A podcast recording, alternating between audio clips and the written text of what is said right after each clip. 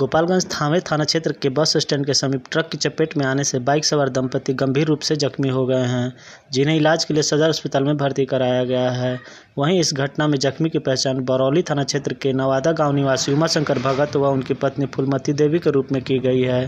इन्होंने बताया कि वो अपने घर से मीरगंज थाना अंतर्गत इलाज कराने जा रहे थे, तभी इनकी बाइक ट्रक की चपेट में आ गई, जिन्हें इलाज के लिए आसपास के लोगों की मदद से सदर अस्पताल में भर्ती कराया गया है, जहां इनका इलाज चल रहा है।